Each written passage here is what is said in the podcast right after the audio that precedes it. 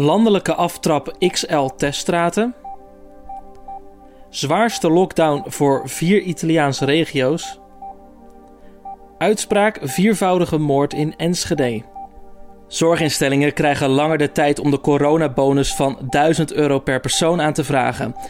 Eerder dit jaar voerde het kabinet de bonusregeling in als extra blijk van waardering voor zorgprofessionals.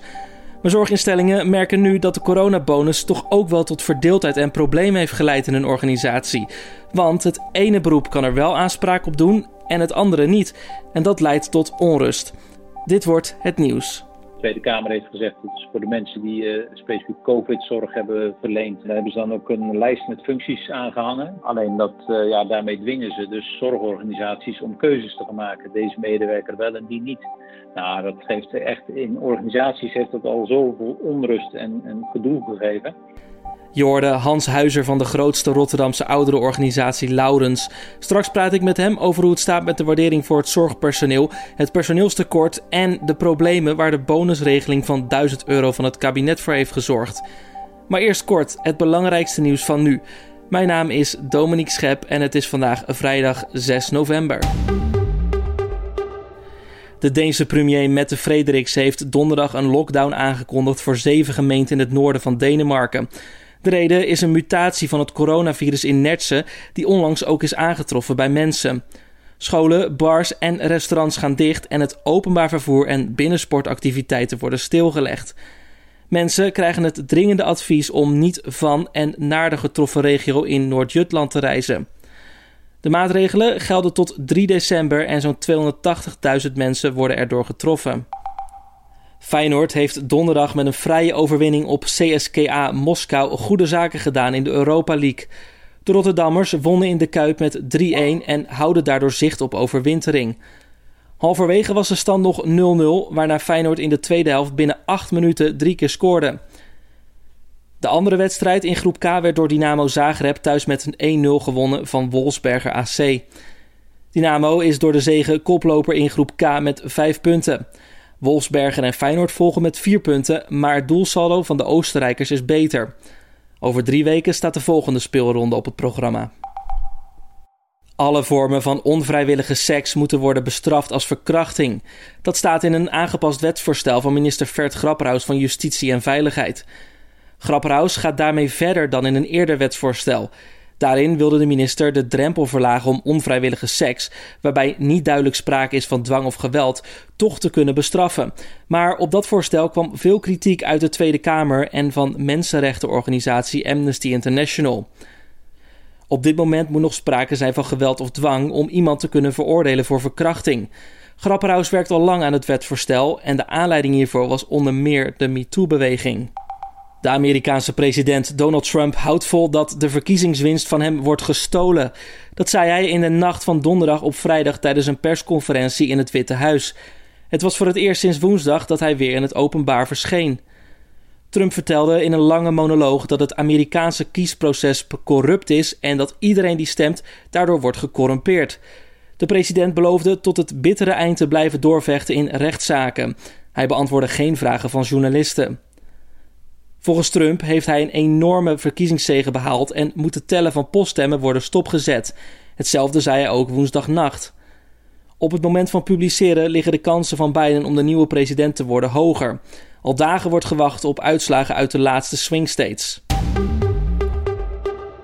En dan het nieuws van de dag: de coronabonus van 1000 euro. Inmiddels is bekend geworden dat werkgevers in de zorg langer de tijd krijgen om deze bonus aan te vragen voor hun personeel. Eerder dit jaar voerde het kabinet de bonusregeling in om de professionals een hart onder de riem te steken en een extra blijk van waardering te geven. Mensen applaudisseerden voor de zorgmedewerkers en bloemen waren niet aan te slepen. Kortom, we stonden met z'n allen als één man achter onze zorg. Maar, zo zegt directeur Hans Huizer van de grootste Rotterdamse ouderenorganisatie Laurens, van die blijk van waardering die er was aan het begin van de crisis, is tijdens de tweede golf weinig meer over. Goedemorgen, meneer Huizer. Ja, kunt u uitleggen wat u met die uitspraak bedoelt? Uh, ja, uh, goedemorgen. Uh, wat ik ermee bedoel is dat, ehm, in, dan heb ik het nog minder over de zorgbonus, maar over de waardering vanuit de samenlevingen. dat die in de eerste crisis die was enorm. En dat gaf het zorgpersoneel zo'n adrenaline. En ze voelden zich zo gewaardeerd door de samenleving. En ze waren, nou, ze werden echt wel op het schild. Ze waren de helden van de samenleving. En ehm, er werden enorm veel bloemen bezorgd, uh, fruitmanden. Er stonden artiesten voor de deur op te treden. Mensen tekenden harten op de stoep. Uh, het nationaal applaus. Het Koningshuis stond voor ze te applaudisseren. Mensen voelden zich enorm gesteund en gewaardeerd.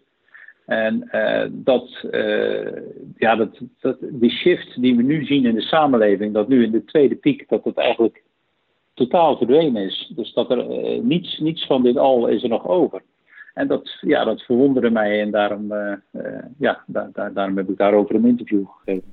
-hmm. Ja, want u zei een week geleden in het parool dat de waardering, de stemming onder het volk, uh, inmiddels is omgeslagen. U gaf daarvan ook voorbeelden dat er nu soms beveiligers in verpleeghuizen moeten komen en familieleden die in discussie gaan met het personeel over de maatregelen. Maar de druk voor het, het zorgpersoneel is ondertussen niet veranderd, toch? Ja, de druk is uh, minstens, minstens even zwaar, eerder zwaarder, want er zijn nu veel meer medewerkers ook ziek geworden door, door corona als in de eerste piek. Uh, ja, je ziet in, de totale samenleving zie je een shift. En dan kijk maar in de politiek. Daar stonden in de, eerste piek stond men eh, van links tot rechts schouder aan schouder. En met elkaar gingen we de, de crisis te lijf. En die saamhorigheid die zag je ook in de samenleving. En nu zie je richting de verkiezingen volgend jaar dat politici ook nou, echt, echt ja, politiek scoren richting de verkiezingen. En dus dat de discussie ook in de Tweede Kamer veel steviger is. Je ziet ook polarisatie in de samenleving. Mensen die zich verzetten tegen de, tegen de maatregelen, tegen de beperkingen die is opgelegd uh, worden. Ja, dat zie je eigenlijk in, uh, dan ook terug in, uh, ja, in, in, in, uitingen richting de zorg. echt aan de voordeur. Soms, in een aantal gevallen hebben we ook echt beveiliging moeten inzetten. omdat mensen niet wilden meewerken aan beperkingen of aan bezoekbeperkingen of weigerden een mondkapje op te doen.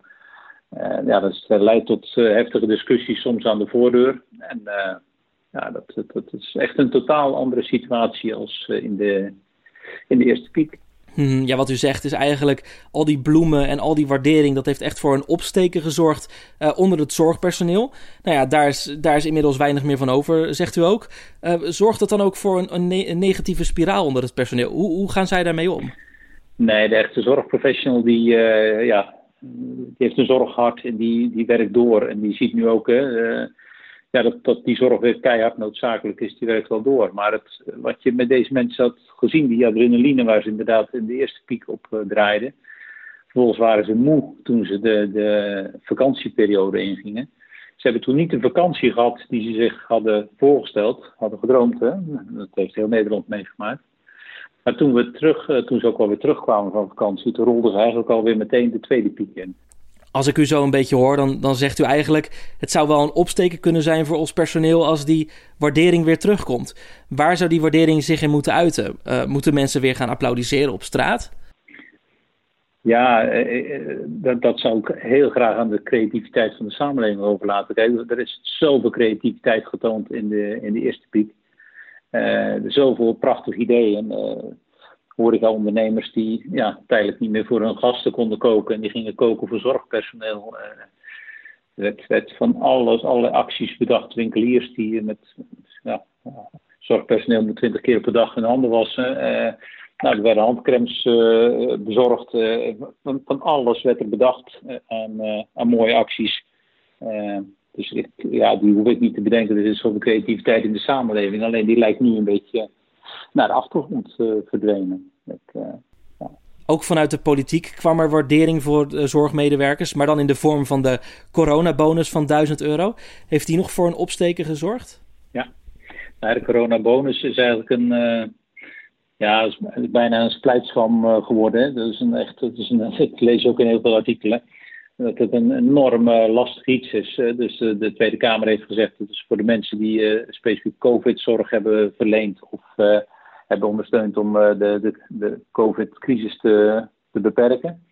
en daar hebben ze dan ook een lijst met functies aangehangen, die, van mensen die functies die daarvoor in aanmerking komen. Alleen dat, ja, daarmee dwingen ze dus zorgorganisaties om keuzes te gaan maken. Deze medewerker wel en die niet. Nou, dat geeft echt in organisaties heeft dat al zoveel onrust en, en gedoe gegeven. Dat wij ook zelf hebben gezegd, we gaan die keuze niet maken. Iedereen heeft op zijn manier een hele belangrijke bijdrage geleverd. of dat nu de ICT'er is die het hele weekend tablets heeft geconfigureerd, zodat de, na de bezoeklockdown de bewoner toch kon beeldbellen. of het is de inkoper die stad en land heeft afgereden om mondkapjes te, te, te vinden voor het zorgpersoneel. Iedereen heeft op zijn manier bijgedragen aan. En we hebben dus als zorgorganisatie alle 6000 medewerkers bij Laurens krijgen die 1000 euro. En of ze het nu van het, van het Rijk krijgen of van ons, maar ze krijgen hem wel. Het, het, gewoon de, de, de organisatie die hiermee gecreëerd wordt, dat wil je niet. Oké, ja, en ik kan mij voorstellen dat dat bij andere organisaties niet anders is uh, natuurlijk. Um, ik kan mij ook wel goed voorstellen dat sommige mensen zich daar in de zorg door benadeeld voelen. Want ja, waarom zou de IT'er uh, het niet krijgen en, en de receptionist bijvoorbeeld wel? Receptionisten nog niet eens. Dus uh, echt zorgpersoneel, ja, en schoonmaakpersoneel. En uh, ja, gast, ja, gastvrouwen trouwens wel. Dus maar ook in de ziekenhuizen, er is zo'n gedoe over. Maar er zijn dus veel zorgorganisaties die zeggen: joh, ik, uh, ik ga het gewoon uit eigen middelen en ik ga het uh, bijpassen. Ik ga het onderscheid niet maken. Maar er zijn in Nederland ook zorgorganisaties die hebben hem niet eens aangevraagd. En daar uh, loopt nu ook met de vakbonden en daar is dan ook. ja, personeel komt in het geweer. Die zegt: joh, ik ga dat onderscheid niet maken. Ik wil die onrust niet in mijn organisatie. Dus of het is voor iedereen, maar dat kan ik niet betalen. Of ik doe het voor niemand. En dat, ja, dat, dat onthoud je gewoon heel veel medewerkers 1000 euro netto. Ja, dat, uh, dat wilden wij ook niet. Dus uh, we hebben in Rotterdam met meerdere zorgorganisaties hebben wij gezegd van joh, we gaan hem, uh, ja, we gaan hem gewoon aan iedereen geven. En we gaan hem breed aanvragen en wat we niet krijgen, dat passen we zelf bij. Dat is in ieder geval wel positief voor de medewerkers van uw organisatie.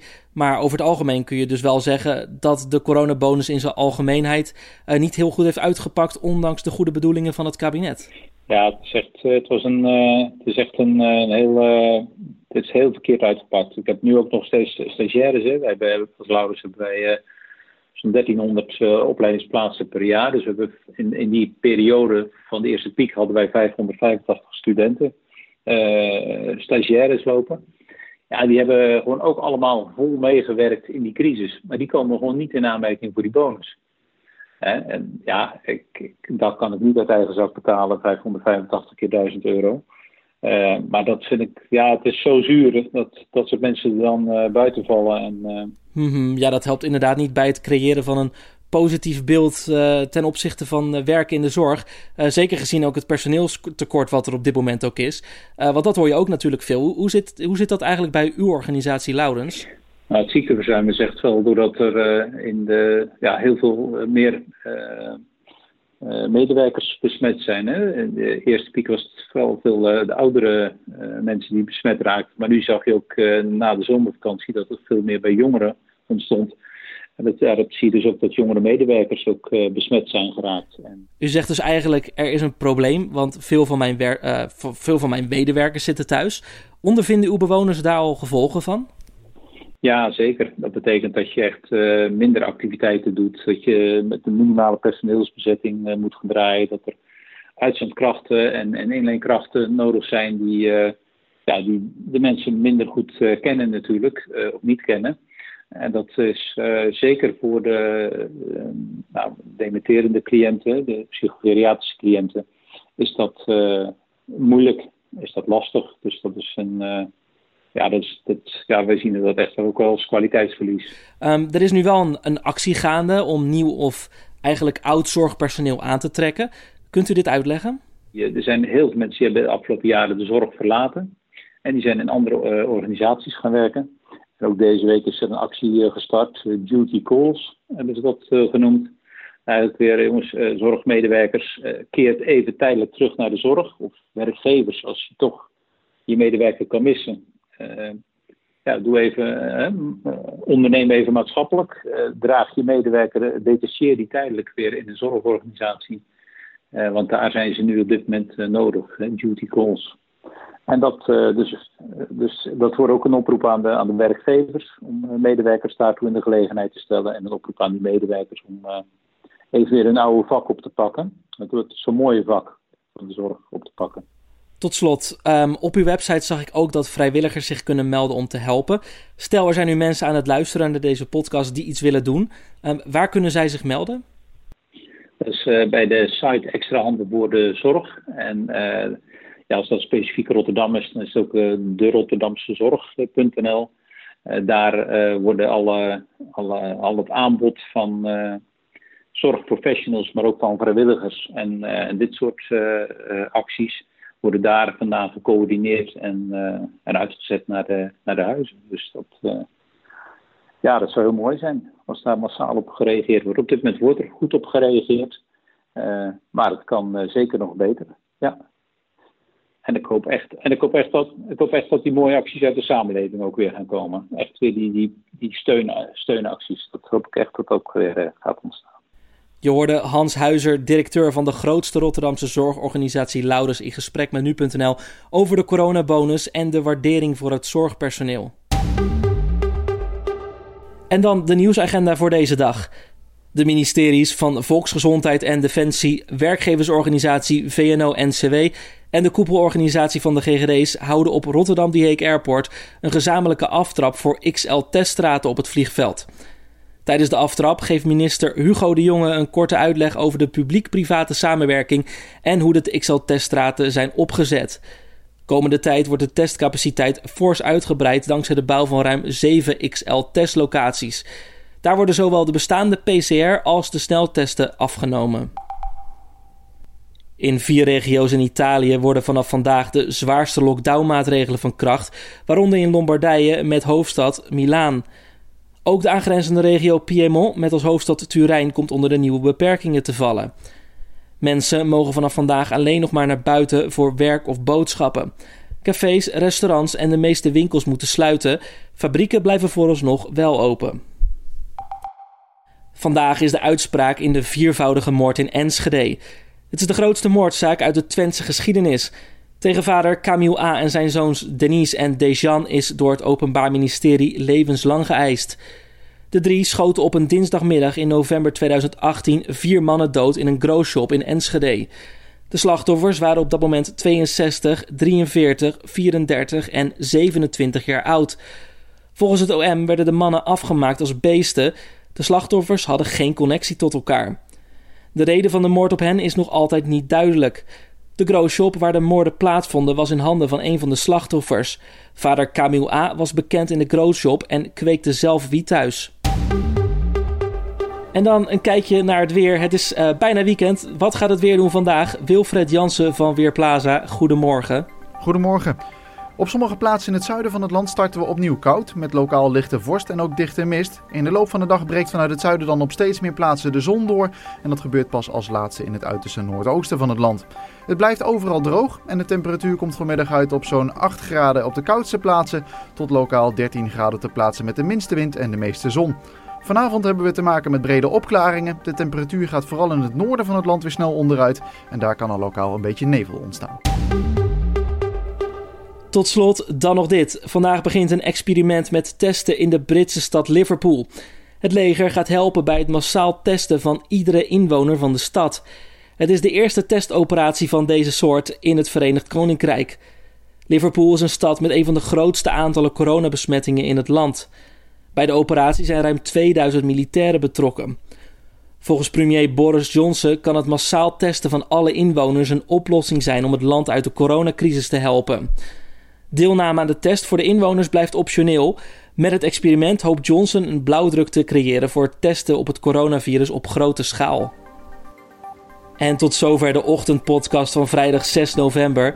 Vanmiddag verschijnt opnieuw de Week van Nu, waarin hoofdredacteur Gertjaap Hoekman ingaat op belangrijke keuzes die wij deze week op de redactie hebben gemaakt. Ook beantwoordt hij lezersvragen. Stel je vragen aan hem via podcastapenstaartje nu.nl. En naar dat adres mogen natuurlijk ook tips of feedback naar aanleiding van deze aflevering. Mijn naam is Dominique Schep. Ik wens je nog een fijne vrijdag. Alvast een goed weekend en maandag spreken we elkaar weer. Tot dan.